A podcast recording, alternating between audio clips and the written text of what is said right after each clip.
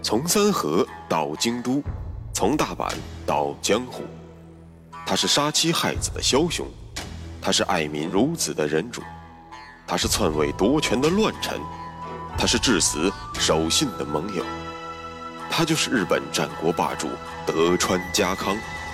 本节目由喜马拉雅 FM 独家播出。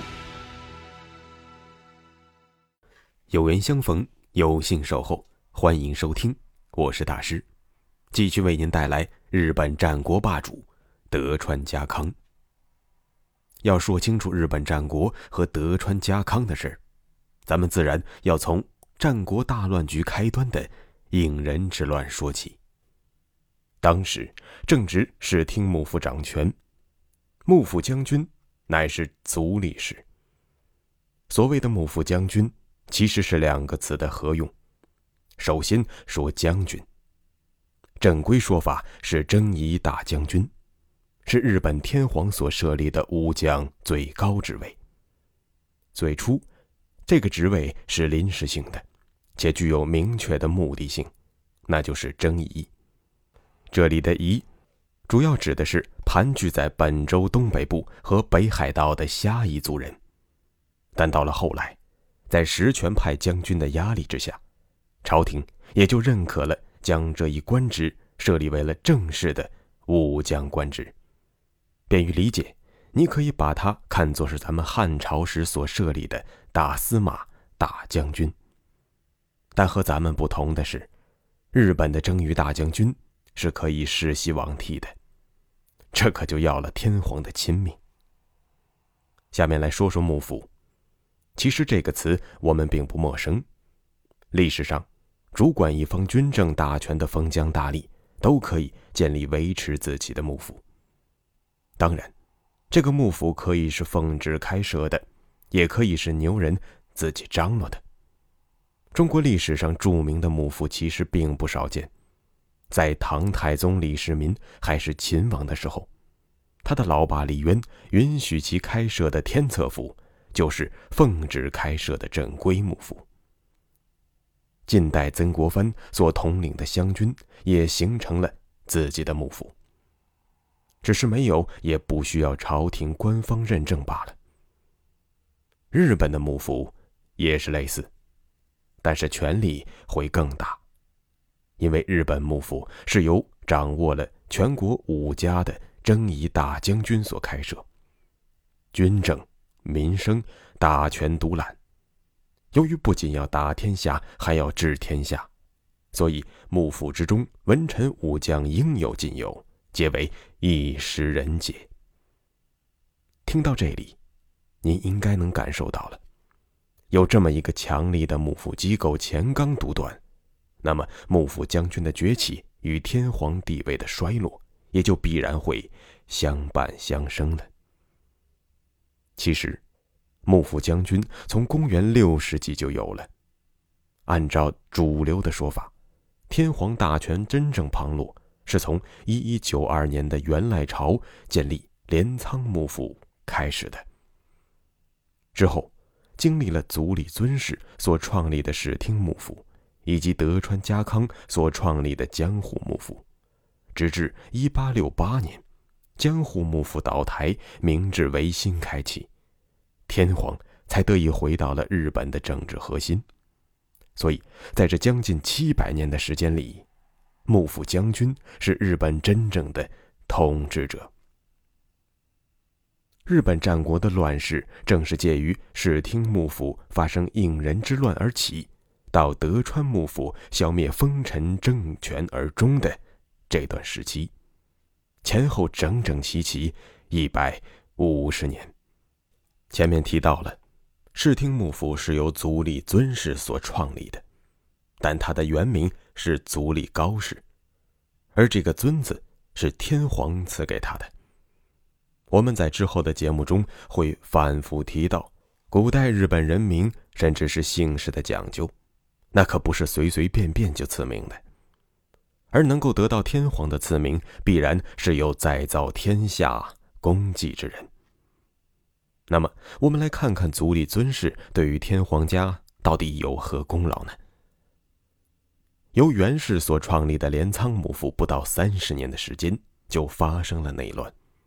外戚北条氏掌权后，一边忙不迭地迫害袁氏子孙，一边打压天皇。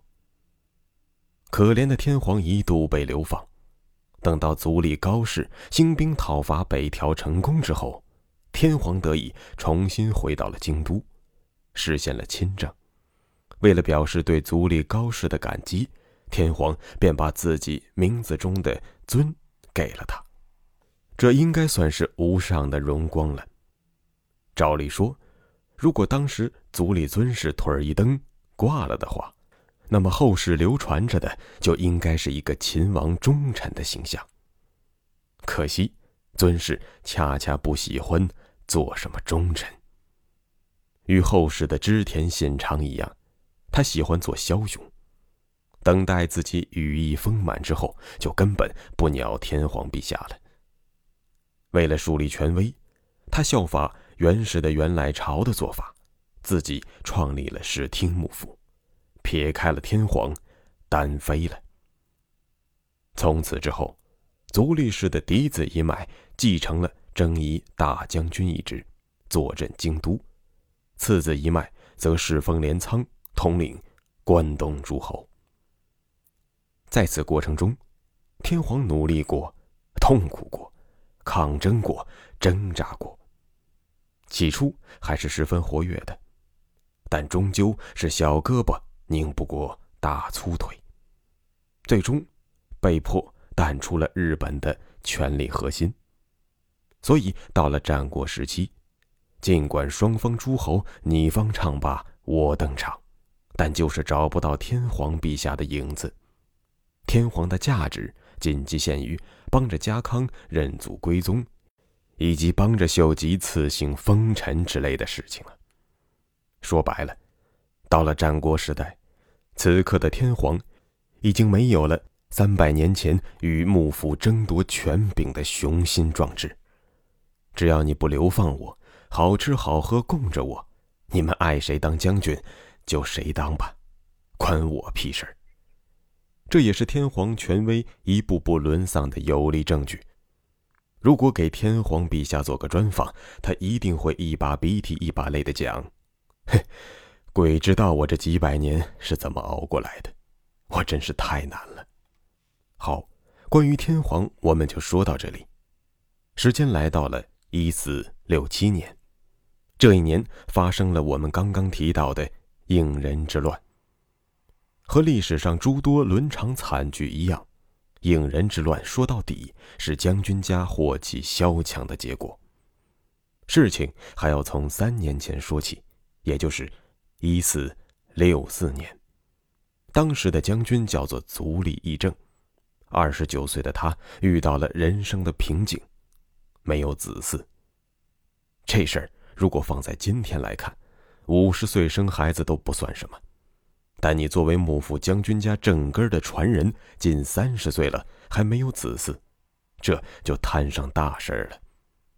无奈之下，义政将自己的弟弟立为了继承人，并且任命权臣细川胜元作为其保护人。这里多说一句，所谓的保护人，就是指给年幼的储君找个帮忙的，可以有多重身份，既是师傅，又是臣子。是楚军学习和倚重的对象。如果先君暴毙，那么保护人自然而然的就成为了托孤重臣，就和周公、诸葛亮是一个意思。但历史往往喜欢开玩笑，一年之后卸下了传人负担的议政，反倒生下了自己真正的儿子以上，真是造化弄人呐。义政高兴之余。给自己亲生的儿子也任命了一个保护人，同样是幕府重臣山明持丰。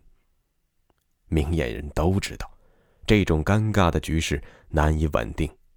议政百年之后，到底由谁来接棒呢？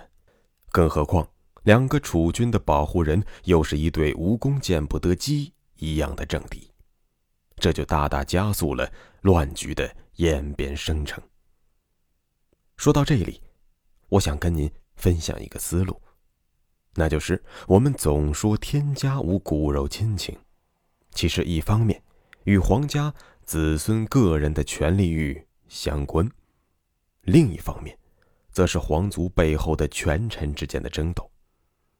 正如玄武门之变一样，就算李世民想要退一步海阔天空，他手下的文臣武将也不会答应的。这是非死即生的权力的逻辑链条不断紧扣的必然结果。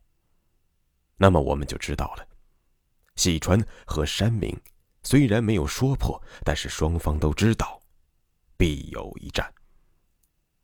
战斗的细节，咱们不用细说，从一四六七年一直打到了一四七三年，直到两位敌对的守护人。山明家和喜川家的当主相继去世，前面提到的亲生儿子以上也以十岁冲龄建位，成为了室町幕府的第九代幕府将军。战争却依然持续着。原本应人之乱是重臣以将军继承权为借口大打出手而引发的。既然新的将军都已经继位了，照理说。两家终于该停战了，但是战争这头巨兽一旦被放出来，如果没有一个强有力的人加以控制，那么战争就会自行蔓延，直到两败俱伤。这一打，又是四年，两边前前后后打了十年，我估计到了后来，打仗的双方都已经忘记了当初为何而战了。您想想。当年挑起战争的大佬早就死了，新将军也早就继位了，城市化为了焦土，乡村全部荒芜。再打下去，不用人来砍自己，过不了多久，大家都得被活活饿死。还有什么理由继续下去呢？最后，应人之乱应该用无疾而终来形容，并没有明确的关键一战。或者标志性事件，呈现给我们的就是双方打着打着，我妈喊我回家吃饭了，战火就逐渐熄灭了。但请注意我的用词，既然应人之乱是无疾而终的，那么这个乱世就不能算是真正的终结。应人之乱之所以重要，并不是因为这场动乱有多么精彩的战役和声名远播的大 V。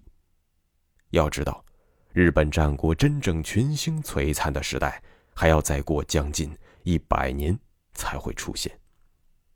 那么，应人之乱为什么重要呢？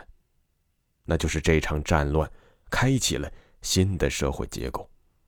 各地大名中，既有老牌的鬼族，比如金川、西川等等，也有地方豪族逐步壮大，比如织田、德川等等。还有以下克上的乱臣贼子，比如斋藤松永等等。当然，最最奇葩的，还要数咱们专辑的主角丰臣秀吉。像他这样原本生活于最底层的二十四 K 纯屌丝，能够一跃成为天下人的传奇，在日本，或许只有在那个秩序崩坏的战国时代，才会出现吧。